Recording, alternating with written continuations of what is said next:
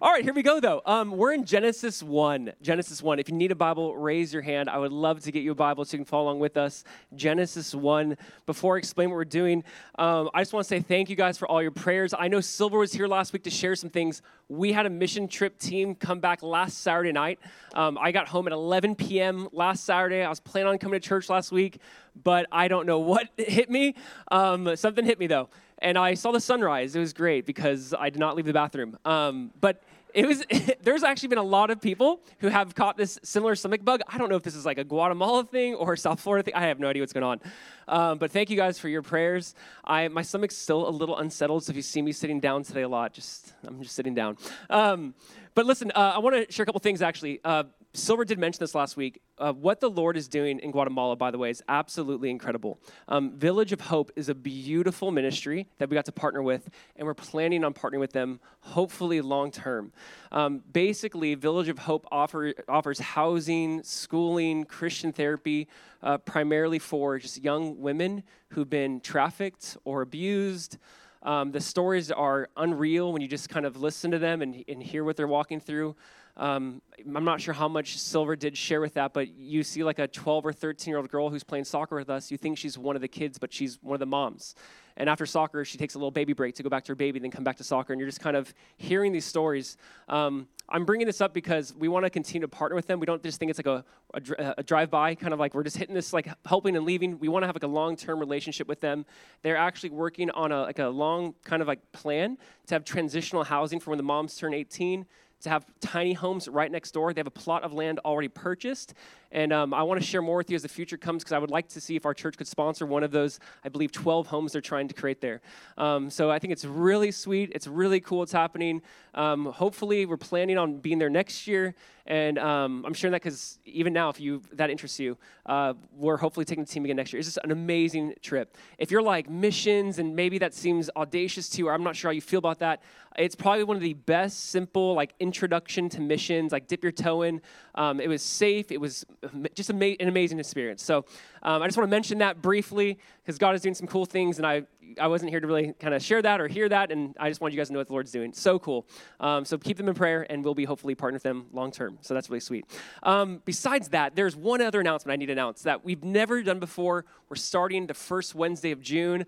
I want this to be hopefully. I know it can't be all hands on deck because we have very limited like seating for this, but on Wednesday nights we're renting out the library here at the school, and for eight weeks we're going to do something called a missional life course. Um, this is basically a way for us to equip and train you to not like do evangelism necessarily, but actually how do we live on mission? Like what does it mean to go and make disciples? Um, how do we not just do like you know on the streets corner hold up a sign? How do we actually like share our faith in a way that is that's winsome, that is attractive?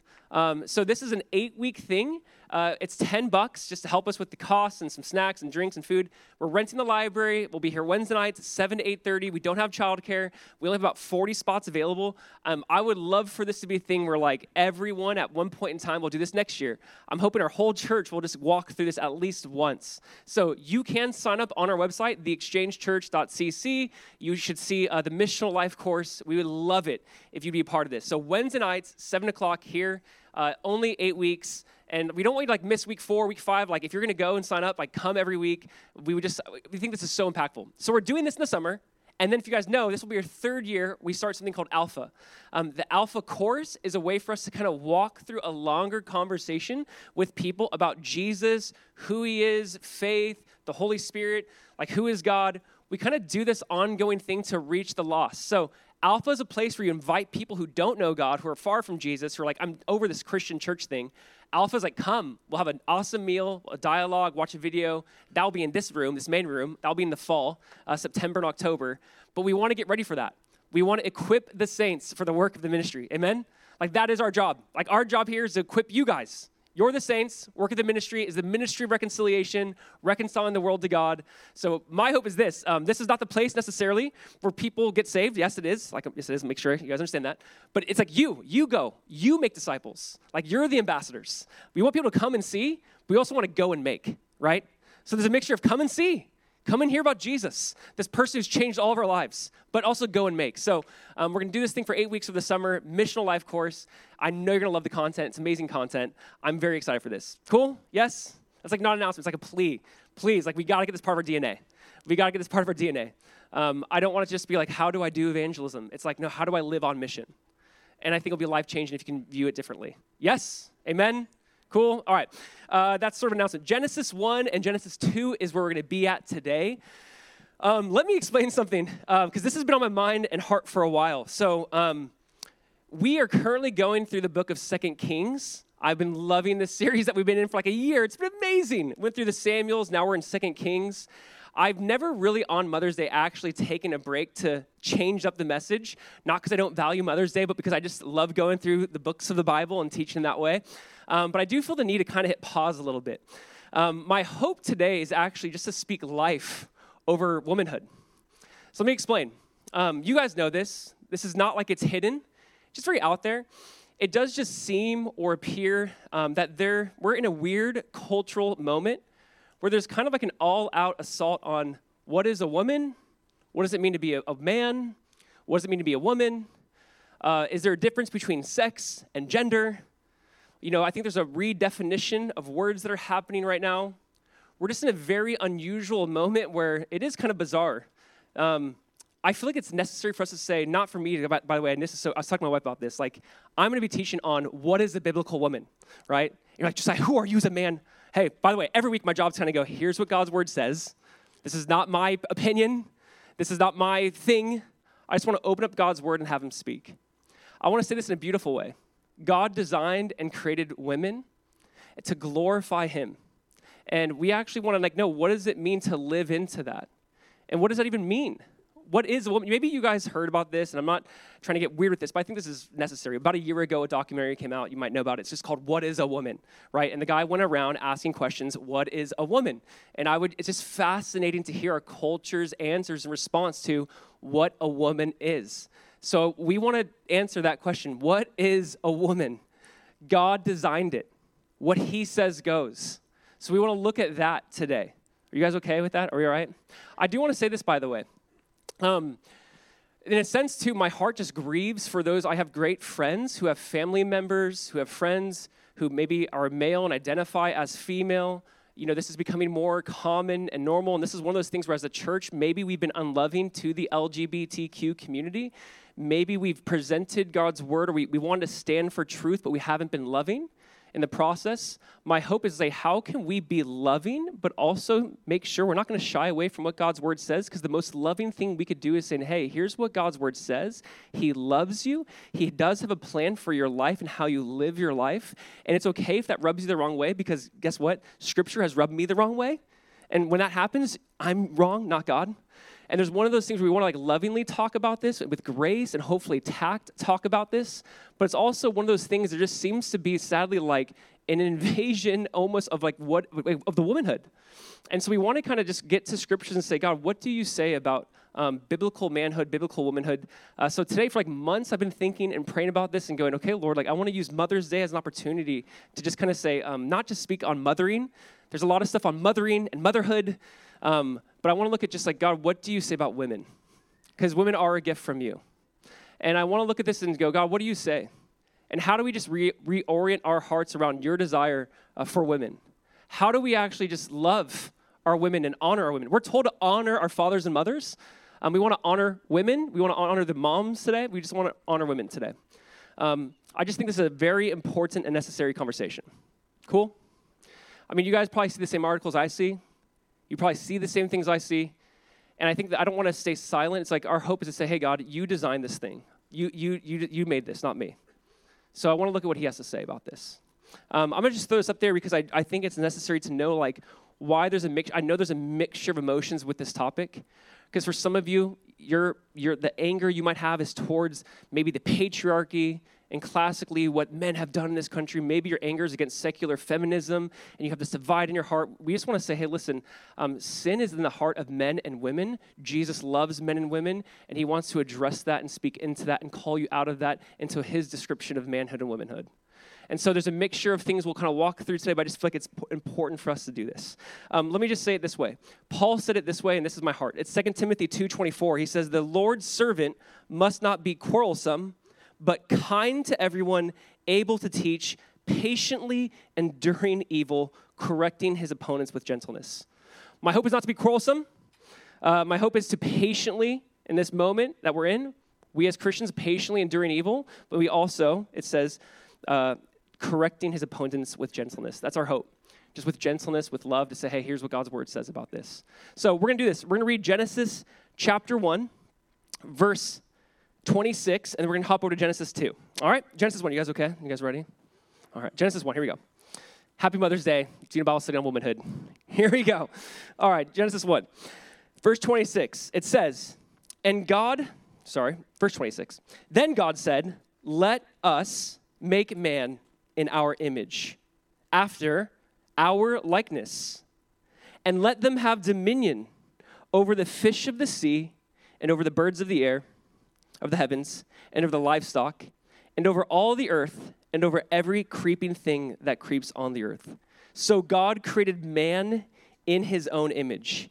In the image of God, he created him. Male and female, he created them. And God blessed them and God said to them, Be fruitful and multiply, and fill the earth and subdue it, and have dominion over the fish of the sea, and over the birds of the heavens, and over every living thing that moves on the earth. Chapter 2, verse 18. Pick up there. Chapter 2, verse 18. It says, Then the Lord God said, It is not good that the man should be alone. I will make him a helper fit for him.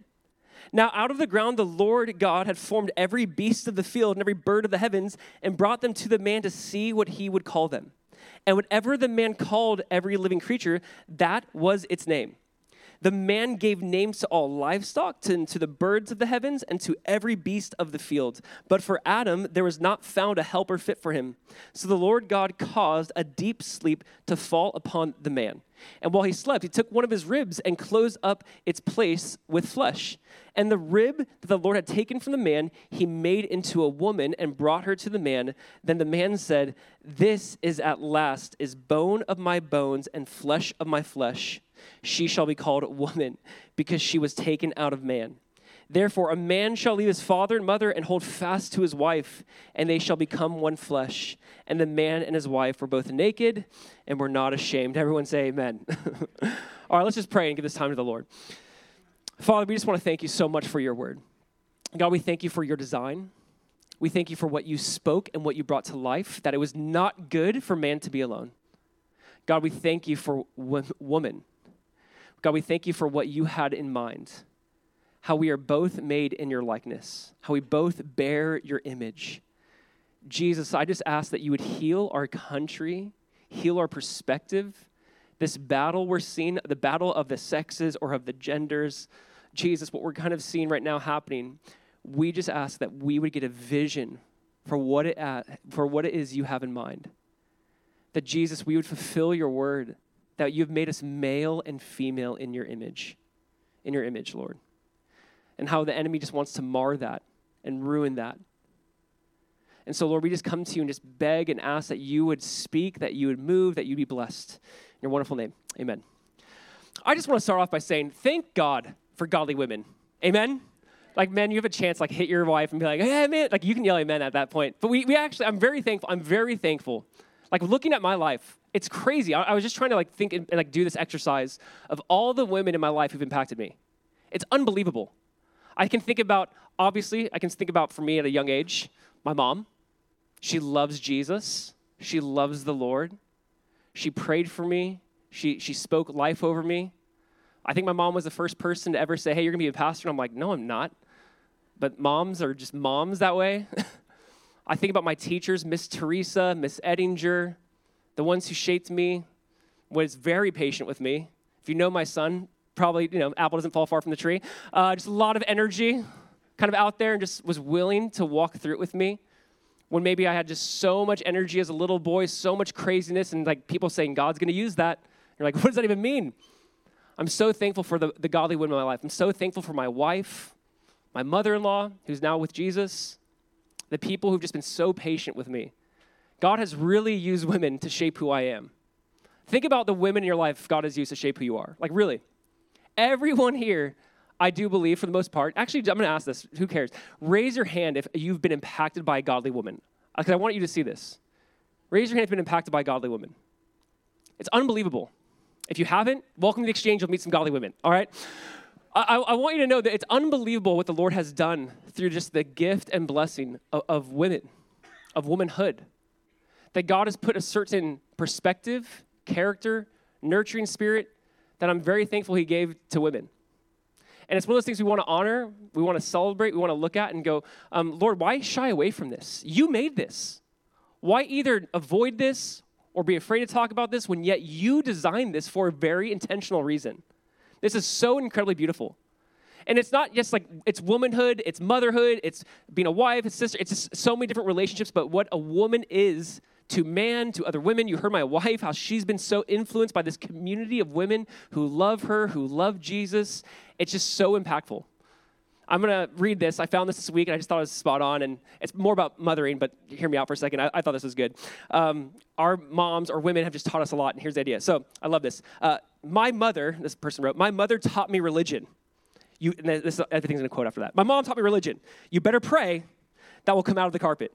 I like that. Number two, my mother taught me logic because I said so, that's why. My mother taught me irony. Keep crying and I'll give you something to cry about. My mother taught me about stamina. You'll sit there until you eat all of your vegetables. Stamina. My mother taught me the circle of life. I brought you into this world and I can take you out. Come on, you guys heard that. I know you heard that. They taught us the circle of life.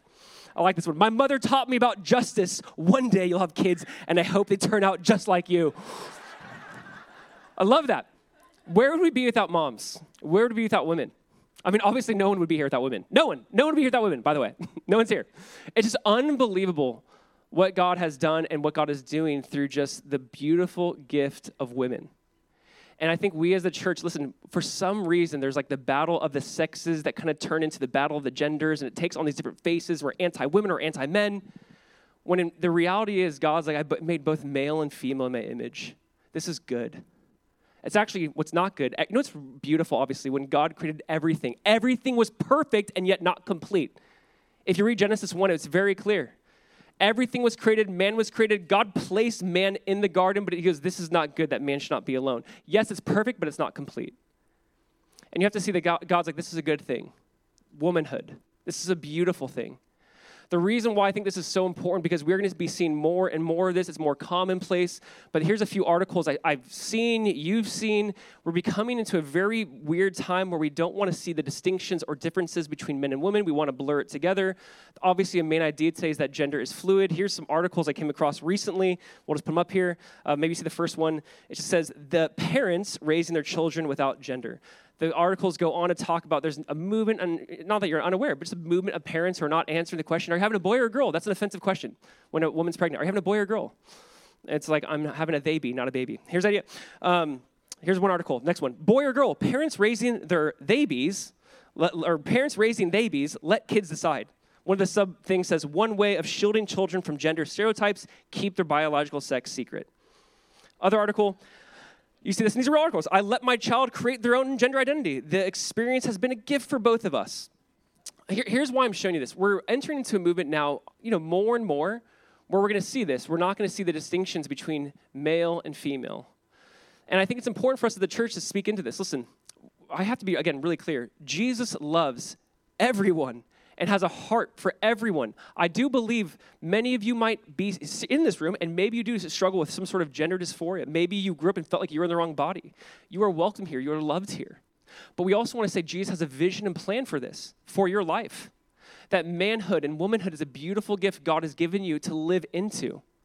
It's not one of those things we want to shy away from. We want to say, no, God made you the way you are, and we want you to live into the way He made you. And obviously, there, here's a perspective, by the way. Everything I'm talking about today, um, this won't make sense unless your mind has been renewed. What I mean is, this won't make sense unless that which is of flesh is flesh, that which is spirit is spirit. You must be born again, Jesus said. So here's the thing. Um, first and foremost, if you don't know Jesus, I want you to know Jesus. I want you to believe on Jesus, call upon Jesus. All those who call upon him shall be saved. If you confess with your mouth that Jesus is Lord and believe in your heart that God raised him from the dead, you will be saved. First and foremost, you need to believe and call on Jesus. I'm not trying to convince you of a belief system before I say believe the person it's all about. This book, everything's all about Jesus. You're made by God and for God, you need to know Jesus. Now, when you know Jesus, you're, you're welcomed into this discipleship of following Jesus. We want you to follow Jesus. What does he say? What does he teach? What does this book teach? So we're inviting you and saying, like, first and foremost, again, if this is like one of those topics, like, oh, I'm already turned off, I, I, I don't like this idea, we just want you to get to know Jesus, the one who changed all of our lives in this room.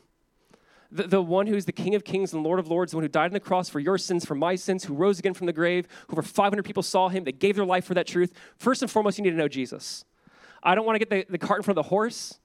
It's weird to teach on certain topics that are, this is like an in house topic. This is one of those things saying, now, if you believe on Jesus and you want to follow Jesus, here's Jesus's sex ethic or Jesus's gender ethic. This is what Jesus has to say about sex, sexuality, gender. This is what God says. This is the origin in Genesis 1 and 2, how God originally created and designed it. And we're like inviting you in kind of like into an in house conversation. So here's kind of how we're going to break this down today and what I want to point out. Um, I have three points. And uh, this is different for me. You guys I teach expositionally, but here we go. Three points. Number one is this uh, Women are defined by God, women are used by God, and women are a blessing from God. That's when the men should say amen and get some points. But you missed out. You totally missed out. All right. Women are defined by God, women are used by God, women are a blessing from God. Let's just walk through this. Number one is this women are defined by God. God created women. God created men. Whoever creates, whoever designs, is the one who says, This is how I've created you. If I made up my own board game and I create the rules and I give you my board game, and you're like, No, I don't like those rules. It's my board game. I made up the rules. You got to do it. Like, here's the idea God created this. We're truly in a bizarre moment where words, for some reason, are losing its meaning and weight. When we don't like a word, we try to redefine it, we try to throw confusion at the word. I think we're in a moment where women, a woman or women used to mean one thing, and we're trying to make it mean another thing. We're trying to make it more complicated or confusion, or how do we just add all this kind of ambiguity to it? When in reality, God's like, it's pretty simple. I want you to see this God's like, I made men and I made female. I made man and I made woman. God designed this. This is from Him. This is not my opinion. This is not my perspective. This is just very important to notice is women are designed and created by God. And that is a beautiful thing. I hope, if anything, men and women both walk away with an appreciation for how God made man and how God made women today specifically. That God made you the way you are, and that's a beautiful thing. So often we fight how God made us. So often we don't want it God's way. We think for some reason we can do it better. We think we know what will make us happy.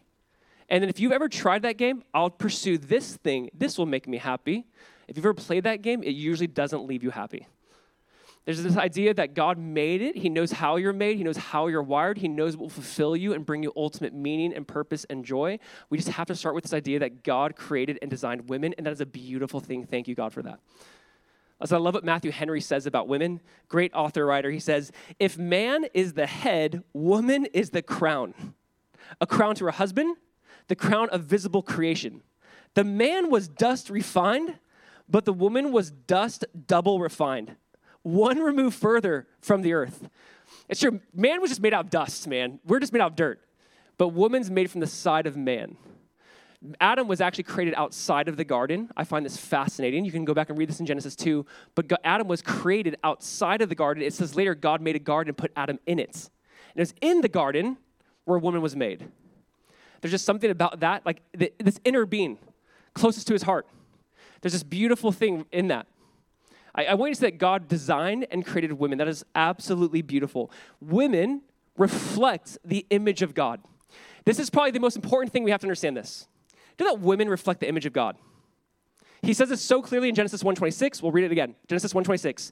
God said, "Let us make man in our image." Oh, we'll get to that. After our likeness and let them have dominion over the fish of the sea, over the birds of the heaven, and over the livestock, and over all the earth, and over every creeping thing that creeps on the earth. So God created man in his own image. In the image of God, he created him male and female, he created them. You see this male and female, he created them. Um, I, I obviously I'll point this out. Let us make man in our image. Who's this us and our? Some people do say, no, God's referring to him and the angels. Absolutely not. God would never elevate angels to his, his likeness. Right away in Genesis 1, we see the Trinity. Right away in Genesis chapter 1, we see, let us make man in our image. Us, the, God the Father, God the Son, God the Spirit. Let us make man in our image. And in his image, he made them male and female. I know this might be an obvious thing, but maybe it's not so obvious. We live in a moment today in like the West where we have so many Christian, Christian backgrounds, foundations, ideals that we don't even know are Christian. The fact that we even believe people have intrinsic value just because they're alive is a Christian idea. That is not like that's like a new thing. It's sort of. It's always been with us. But like the idea of like people just have value. Like I don't think we should sell people. I don't think there should be slavery. I don't think we should traffic people. Yeah, where does that come from? That's a Christian idea that men and women have intrinsic value from the very beginning. And God said, I made you in my image. So there is the reality where men reflect the image of God in one way and women reflect the image of God in another way. And that is a beautiful thing. There is not one greater and one lesser. Do you understand there's not one sex that's above the other? Both are made in the image of God. That's beautiful, yes. Right? So, this idea of elevating one gender or one sex above the other, it's ridiculous man and women are both made in the image of God. I love what uh, one author says. His name's Wayne Grudem, classic guy. Listen to this. He says, To be in the image of God is an incredible privilege. It means to be like God and to represent God. No other creatures in all of creation, not even the powerful angels, are said to be in the image of God. It is a privilege given only to us as men and women. We are more like God than any other creatures in the universe, for we alone are in the image of God. If men and women are equally in the image of God, then we are equally important to God and equally valuable to Him. Yes, amen? We have equal worth before Him for all eternity, for this is how we were created. This truth should exclude all our feelings of pride or inferiority and should exclude any idea that one sex is better or worse than the other. In contrast to many non Christian cultures and religions, no one should feel proud or superior because he's a man, and no one should feel disappointed or inferior because she is a woman. If God thinks us to be equal in value, then that settles forever the question of personal worth.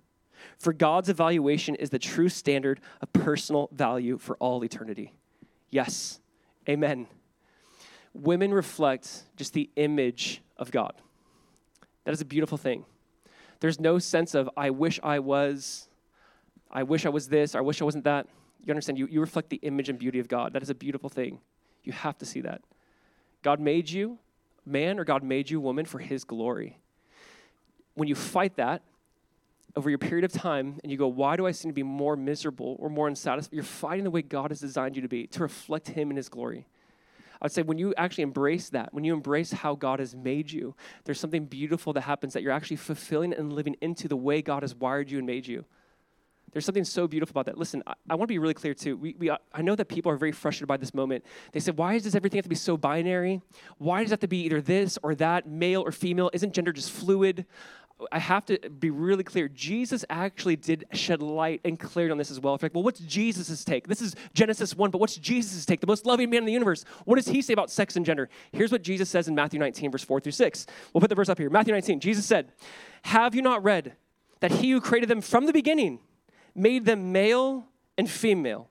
and said, Therefore, a man shall leave his father and his mother and hold fast to his wife, and the two shall become one flesh. So they are no longer one, uh, two, but one flesh. What therefore God has joined together, let not man separate. This is a lot of times read at weddings or said at weddings or described at weddings, but I think this is so much more than just a, a verse on weddings, even though it is on marriage in many ways.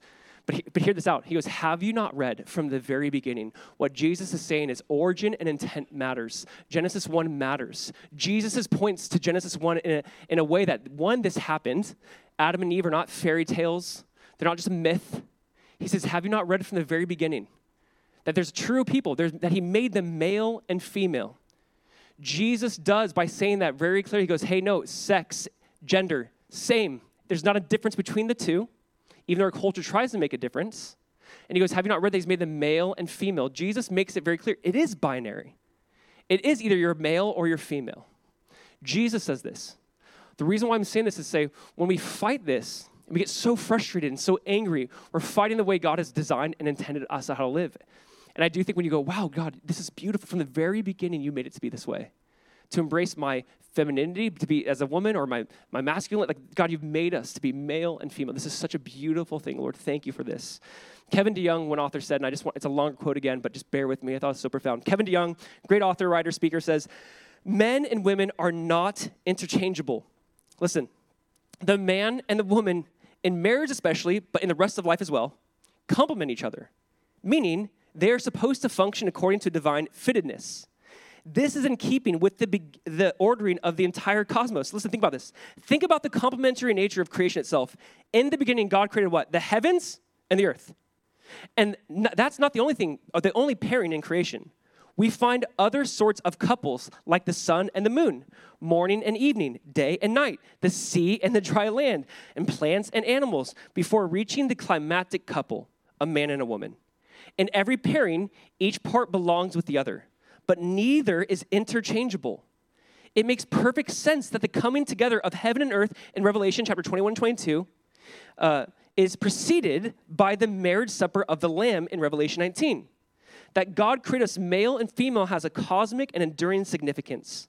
From start to finish, the biblical storyline and design of creation itself depends upon the distinction between male and female as different from one another, yet fitted each for the other. This is not interchangeable. God's like, I've made you this way for a purpose and for a reason. In fact, God's like, this is what I do sun and moon, plants and animals, like dry land, uh, ocean. This is like what I do. I pair opposites together. God is basically saying, look, this is how I've designed things from the very beginning. Heaven and earth. Do you see God's like, I'm pairing you guys together, male and female, for my glory, to reflect my image. Again, I'm so thankful for how women reflect God's image. I'm so thankful for how women just display the heart of God. I love that woman came from the side in a sense. It says from man, the idea is like closest to his heart like men can, so oftentimes this is not always 100% this way, but you see how men maybe reflect kind of the head, women reflect the heart. I see this in my family. I see my son get hurt, and my compassion is not there. My wife's a little more compassionate. Like I see these things played out, but I'm just going, man, Lord, thank you that you reflect your image in just unique ways through men and through women. Why despise that? Why fight that? That is such a beautiful thing. It's actually taught, and if you feel like there's a difference still between sex, between gender, but maybe how you project yourself, the scriptures are very clear. It's like, I've made you male and female, and it does matter how you project yourself. I'm just going to throw this verse up here because the Bible does this. This is the heart of God. Deuteronomy 22, it says, A woman should not wear a man's garment, nor a man put on a woman's cloak. The reason why I'm reading that is basically to say, God's like, no, no, I actually want you to live into whether your, your maleness or your femaleness. Now we got to be careful how this can play out. I'm not saying girls need to wear pink, boys need to wear blue. I'm not saying that, but I'm saying it's you actually there's a way to disguise and try to hide your sex and gender, or there's a way to say, no, no, this is who I am. Was like, I want you to live into how I made you. I love you. I care for you. I don't want you to hide that or be ashamed of that. Why be ashamed of how I designed you, how I made you? So often we get charged with the question, why can't you accept me for who I am? And I'll say, it doesn't sound like you're accepting yourself for who you are. So we, are like, no, this is how God made me. No, this is how God made you. And we have to understand that there's this idea of how God approaches a response to that. Andrew T. Walker says, We image God in our relational dimension, our structural design, and our functional capacity. Hear that again. If you're like, what does it mean to be an image bearer of God? I want you to hear that again. What does it mean that men and women both reflect the image of God? I love how he says this. Uh, we image God in our relational dimension, our structural design, and our functional capacity. Women, you are an image bearer of God. The other idea is this women sharing God's rule. I, I want you to see this women share in God's rule. This is so clear. It says very clearly in Genesis 1:28, God said to what? Say the next word. To them. Not to Adam, God said to them, what do you say? Be fruitful and multiply, fill the earth and subdue it and have dominion over the fish of the sea, over the birds of the heavens, over every living thing that moves in the earth, and keeps going. Have dominion over it, have rule over it. There's a beautiful side, like women explore, like you are a ruler, you're, you have dominion over this earth as well. We sometimes painted it maybe in different pictures where it's like men or have dominion, like women, men and women both have dominion over this earth, meaning God's like, I put treasures in this world, seek them out. I put hidden wisdom in this world, seek them out. Women, ex- seek that out. You have been, you can, you are. It's not that you're lesser, it's not that men rule and women don't. You both have dominion. God, women share in God's rule. And I love this. Women share in God's blessing. Genesis 1:28. It says, and God bless them. I, you just need to hear that. Women sharing God's blessing. God bless them. There's this beautiful, you're blessed. live into that, walk in it. The reason why I'm sharing all this is um, if people have ever thrown this at you and say, the Bible is so misogynistic, it has such a negative view of women. You're like, what? The one who bears God's image? The one who reflects God to this world? The, the Bible's misogynistic? The one who literally says that you are made in the image of God. You're fearfully and wonderfully made. You are beautiful. You reflect God to this world, and yet it's misogynistic. Jesus, who I would say, look, look at his just who he is and what he's done for women. It's unbelievable how Jesus welcomed women into his ministry, how he ministered to them and let them minister to him. Jesus, I mean, you think about what he did for women was so ahead and it just a cultural revolution with Jesus' perspective to women. I put a few things up here because you have to see this. Jesus did not fit into his stereotypes of the day of how men treated women. Here's what Jesus did. All right, I'm gonna put this up. You guys ready? Jesus valued women. That should be very clearly seen. Jesus valued women's spiritual and intellectual abilities by engaging them in theological discussions and teaching them about God's kingdom is I hope this is up there. Jesus honored women in his ministry and recognized their contributions. Jesus protected women from discrimination and violence. Jesus elevated women's reputation and testimony. The first people Jesus appeared to when he resurrected was women, giving them a voice. Speak, tell them what you saw. Jesus frequently ministered to women and allowed women to minister to him. Jesus addressed women tender, tenderly as daughters of Abraham, placing them on the same spiritual plane as men. Jesus' teaching on divorce treated women as persons, not as mere property. Jesus' instruction on lust protected women from being treated as nothing more than objects of sexual desire. Jesus made time for women, women and treated them with care and respect, whether they were married or single or sick or disabled. My la- next point is this In all his interactions with women, Jesus treated them with dignity, compassion, and respect. In so doing, he countered the prevailing notions of the day concerning women and their place in society. You have to see how men viewed women and how Jesus viewed women. You have to see how Jesus reflected the heart of God to women. You have to see that the Jewish, you know, maybe you've heard this, um, like the Jewish prayer, not in the Bible, but like a Jewish prayer men would make is, God, thank you that I'm not a Gentile or a woman, right? They like make a prayer similar to that. They thank God I'm not a woman. That was not Jesus. Jesus showed women dignity, value, worth, beauty. It's unbelievable, honestly. Men wouldn't even talk or acknowledge or look women in the eyes in this moment, in this day and age. Still, in much of Jewish culture, there's not this sense of, uh, I'm going to minister with you, or talk with you, or sit down with you, or eat with you. What Jesus did is unbelievable. The f- women were in the upper room when the Holy Spirit fell upon them. Do we know that? Women were with the disciples in the upper room, and the Holy Spirit fell on the women. My point is, God values women obviously, clearly. I hate this lie that the world throws out and as like God or the Bible or Jesus is misogynistic. You're like, you are image bearers of God reflect the glory of God. You have the highest value, higher than the angels. You reflect God's image. How beautiful is that Jesus loved and ministered and valued women? Yes? Amen? We have to say, no, no, no, that's just a lie. I don't know who told you that. Let me tell you about my Jesus. Let me tell you about what Jesus did. A number of women, Mary Magdalene, Joanna, Susanna, Mary, the mother of James and Joseph, Salome, Mary, and Martha, are all mentioned by name in the Gospels. Why? It's indicating their important place in Jesus' ministry. Women, you have a beautiful place in Jesus' ministry. Yes? You have to, we have to see this. Men, this is the time for us to speak up and say, yes. Women, you reflect the beauty and glory of God. He made the male and female in his likeness. Thank you, God. He has such a high value of women. Women are defined by God. Number two is this. Uh, this is even sad. um, uh, this is a point to me, but um, women are used by God, obviously. Women are used incredibly by God. Like we have to, from, from literally beginning to end, women are used by God to further the kingdom, to bring the Messiah, to herald the gospel, women are used by God in powerful ways. I didn't know how to do this, by the way, because like I'm just gonna be honest. Like this is one of those things where like, I was overwhelmed in my study.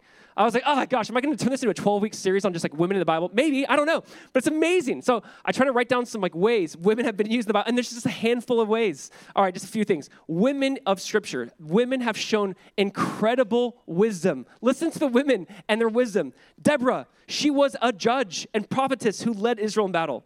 Abigail stopped David from seeking revenge and instead showed him wisdom and hospitality. The queen of Sheba, who traveled a great distance to hear the wisdom of Solomon.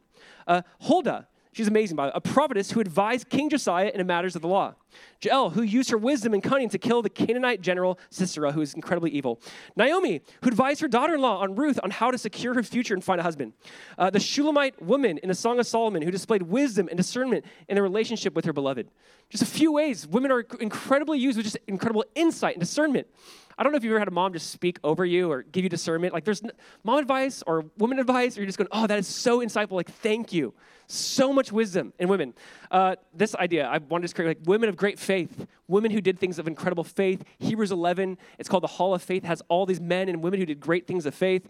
I love this. Woman of faith, Rahab, a Canaanite prostitute who helped the Israelites' spies escape. Ruth, she's a Moabite widow who chose to follow God and become an ancestor of Jesus. That's a great faith. Uh, the woman with the issue of blood, she was believing touching Jesus' garment would heal her and was healed. Martha, she expressed her belief in Jesus as Messiah and trusted him to raise Lazarus from the dead. Esther, who prayed and fasted before approaching the king and who risked her life to save her people. My wife's like, you have to obviously talk about Esther. I mean, there's a book dedicated into the, the Bible to this woman who literally risked her own life for her people to be saved. Spend some time in that. This women who just had great acts of faith, great boldness, no fear to lay down their life for something bigger or better. Another way of looking at this women are incredibly generous and full of good works. I want to put it out this way. Listen to this. The widow Jesus called out who gave her last two coins. This incredible generosity. Dorcas, great name, baby name, by the way, uh, if you're looking for baby names. She made clothes for the poor and widows. You can read about Dorcas in the book of Acts, an incredible woman. Mary, the sister of Martha, who anointed Jesus with ex- very expensive perfume. I love Lydia. Lydia funded the church of Philippi. Uh, Lydia provided hospitality and financial aid to Paul and his companions. Lydia was a seller of purple. Lydia was crazy wealthy. She's like a gospel patron. She helped fund just like the church planting work of Paul. Unbelievable woman, Lydia. Phoebe, she's called out in Romans 16, a deaconess in the church who's known for the service to the saints. It's just women, it's a handful. You've heard all these different names so far. I'm gonna give one more. All right, one more. Women of prayer, just women in their prayer life. You have Hannah, who prayed for a son and gave birth to Samuel. Mary, the mother of Jesus, and her prayer life was unbelievable. And you can read about her prayers in Luke. Rachel prayed for a child and God opened her womb. Rebecca prayed for guidance when she was pregnant with twins. Anna spent her days fasting and praying in the temple and saw the Messiah. Thank you, God, for women who pray. Listen, they showed great acts of faith, great hospitality, great generosity, just great love. They're in the Hall of Faith, Rahab, Sarah. There's just this limitless list of women who are used radically by God. It, it's silly to me when I was like, okay, God, what do you want to say? God's like, you need to remind women of how I use them. I've used them mightily to plant churches, to make disciples, to serve my people, to love on people, to heal the nations. You ha- we have to see this. It's like, where do I even begin with this list? You know, can I tell you, again, I am so thankful for the women in my life who loved on me, prayed for me, who still do. It's unbelievable you know, not in a crazy weird way, but one of my f- one of my first memories as a kid, in some ways, like spiritual things that kind of stick with you. When you have like memories of spiritual moments that stick with you, you know, I remember going into my room, I remember opening the door, and I remember seeing my mom on her knees, like on my bed, praying. And I was being a little kid annoyed someone's in my room, like, why are you in my room? Right? Stupid little kids. She's like, looks up, like, I'm praying for you. And I'm like, oh, close the door, you know. I remember walking, and I remember like so. I'm like, wow, like, you know, she's probably said, God save this little soul. He's evil. I don't know, but either way, I was like, that was so beautiful. It just so stuck with me. I'm just like, wow. Like, here's my mom in my room praying over me, speaking over me. My point is, God has and will continue to use women in a powerful way for his kingdom. We have to see that. We have to see that when the Holy Spirit fell on the disciples in Acts 1, women were in the room. It's incredibly clear. The Holy Spirit filled women, empowered women. They spoke in different tongues. They went to the nations. It's so beautiful how God God says this in Acts 2:14 or 2:17. Listen to this. Acts 2:17. He says, "In the last days it shall be God declares that I will pour out my spirit on all flesh, and your sons and your daughters shall prophesy, and your young men shall see visions, your old men shall dream dreams. Even on my male servants and female servants in those days, I will pour out my spirit, and they shall prophesy. God's like, I'll pour out my spirit on all flesh, all flesh. Your young men, your old men, your, your young women. I'm gonna pour out my spirit on all flesh. Like, we have to see this. The body of Christ is so much better when male and female come together, work together for the glory and edification of Jesus Christ. It's so much better. Rather than fighting, nitpicking, point out what so and so does wrong and this, this gender does this wrong, it's like, rather, we need to show honor. Church, could you imagine if we showed honor to men? Could you imagine if we showed honor to women? Could you imagine if we actually honored the other and elevated the other? And honored how God made you, how God wired you, how you are? and didn't act like something was better or you're missing out. It's just so sad we see these games being played, and we're not going to play that. We're going to honor. We're going to honor the other. Yes? All right, I have a few more. Can I? I'm sorry if this is, is this okay? I have a few more women who modern day changed the world. Can I just share a couple? Because it's not just God did this in the book of Acts, the Old Testament. Maybe you've heard of Amy Carmichael. Amy Carmichael was a Christian missionary to India who founded the Dohnavur Fellowship, a mission organization dedicated to rescuing and caring for young girls who are at risk of being sold into prostitution. She opened an orphanage and school for girls, and her work inspired many others to get involved in missions and social justice work. Amy Carmichael maybe uh, there's a lot of names going to recognize, but I'm just going to keep going. Jackie Pullinger. Jackie Pullinger is a British Christian missionary who has worked in Hong Kong for over 50 years. She founded St. Stephen's Society, a ministry that has reached out to drug addicts and prostitutes in the city. She has opened numerous rehabilitation centers and shelters for those in need, and her work has had a significant impact on the community. Christine Caine, someone you might know. Christine Caine is a Christian author, speaker, and activist who founded the A21 Campaign, a nonprofit organization dedicated to fighting human trafficking. The organization provides support and resources to victims of trafficking, as well as education and advocacy to prevent trafficking from happening in the first place. Dr. Catherine Hamlin, listen to this.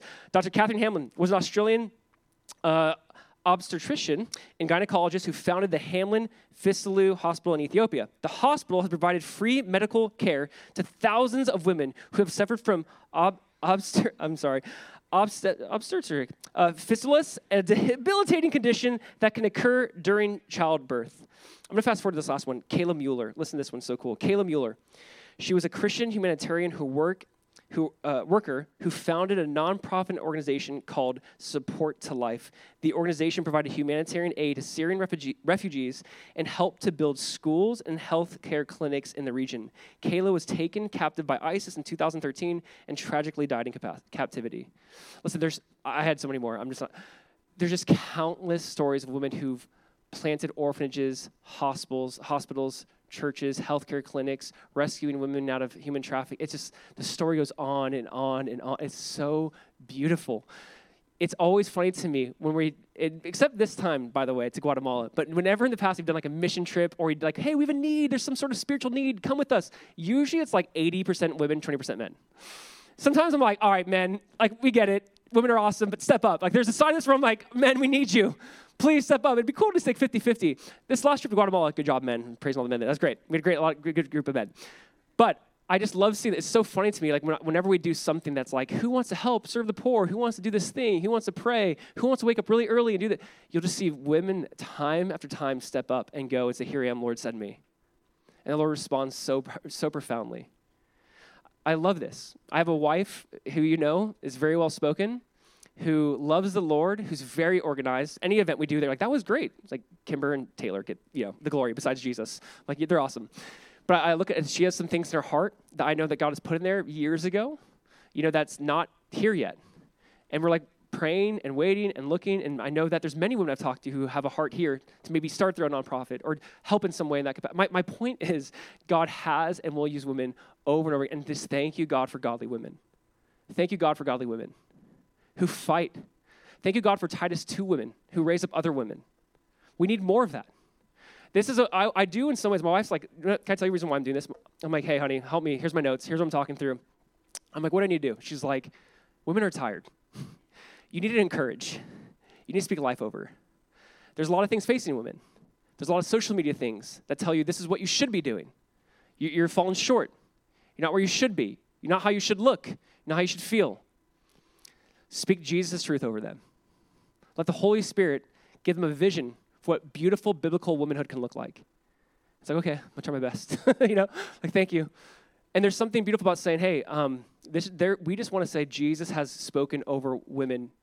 Jesus has given life to men and women to shape and change his kingdom.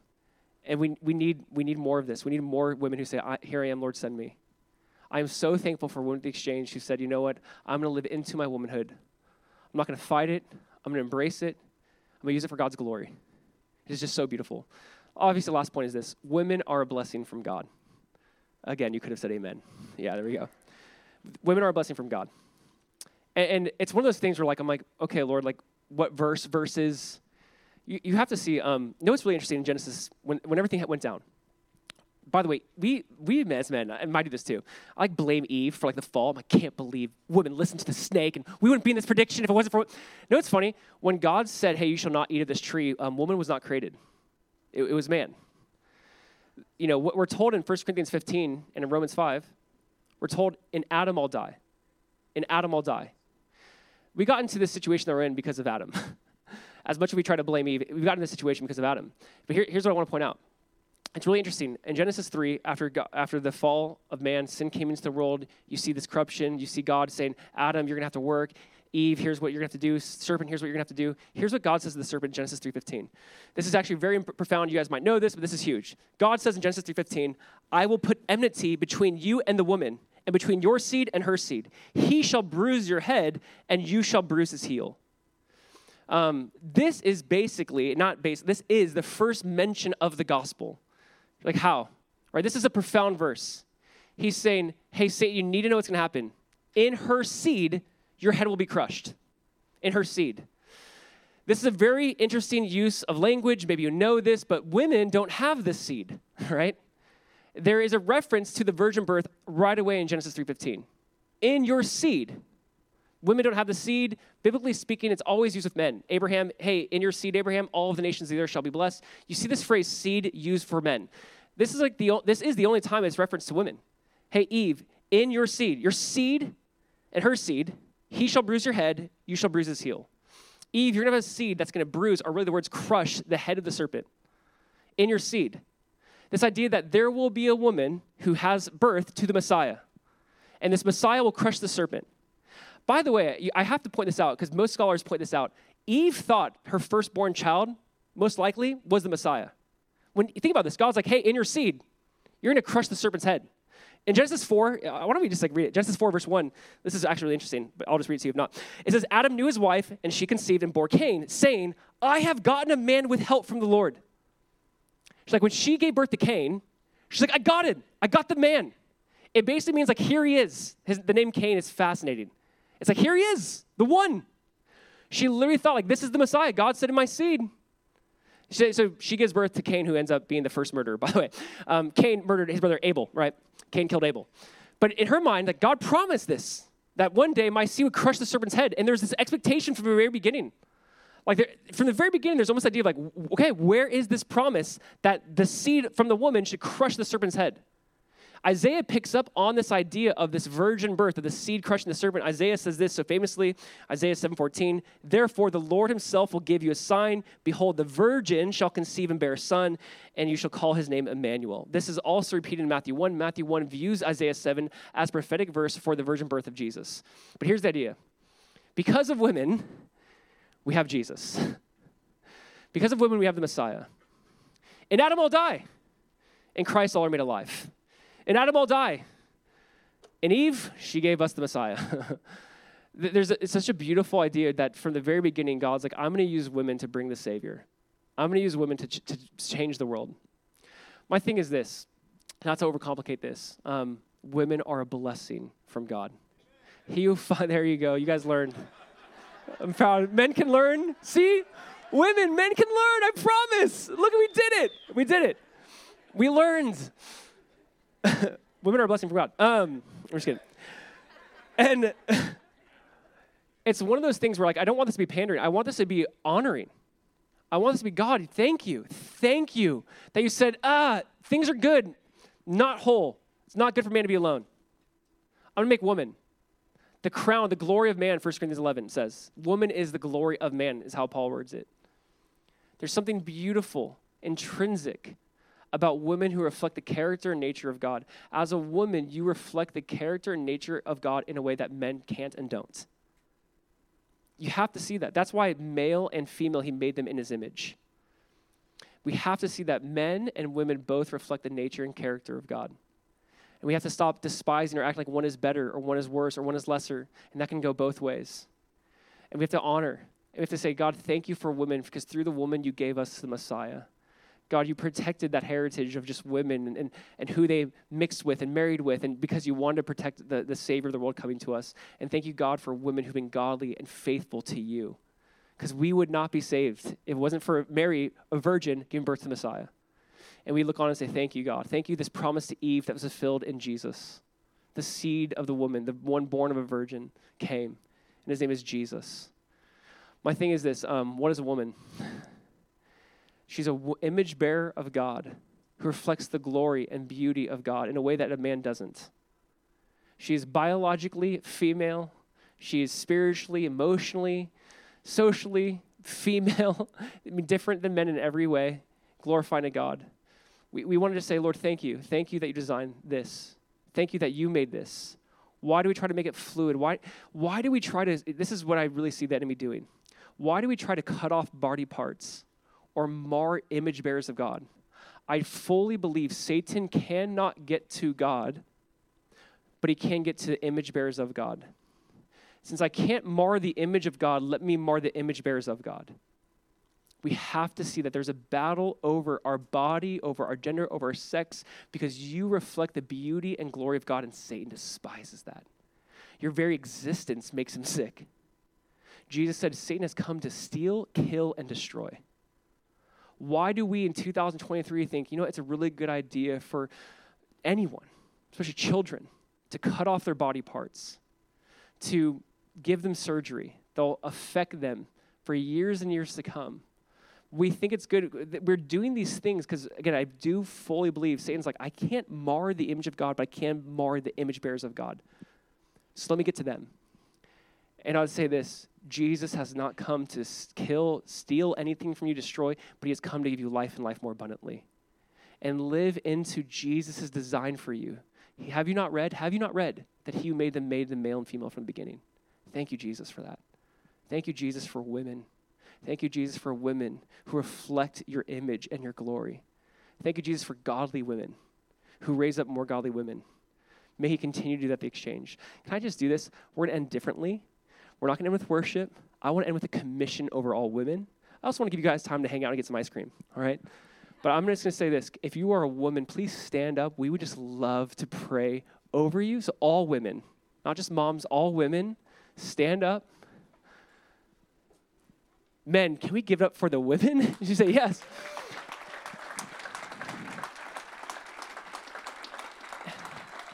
And women, if you would, like this, just with your hands in a heart posture of receiving, just kind of put your hands out like this. Men, if you would, with your hands out towards a woman near you, we're just going to pray over you.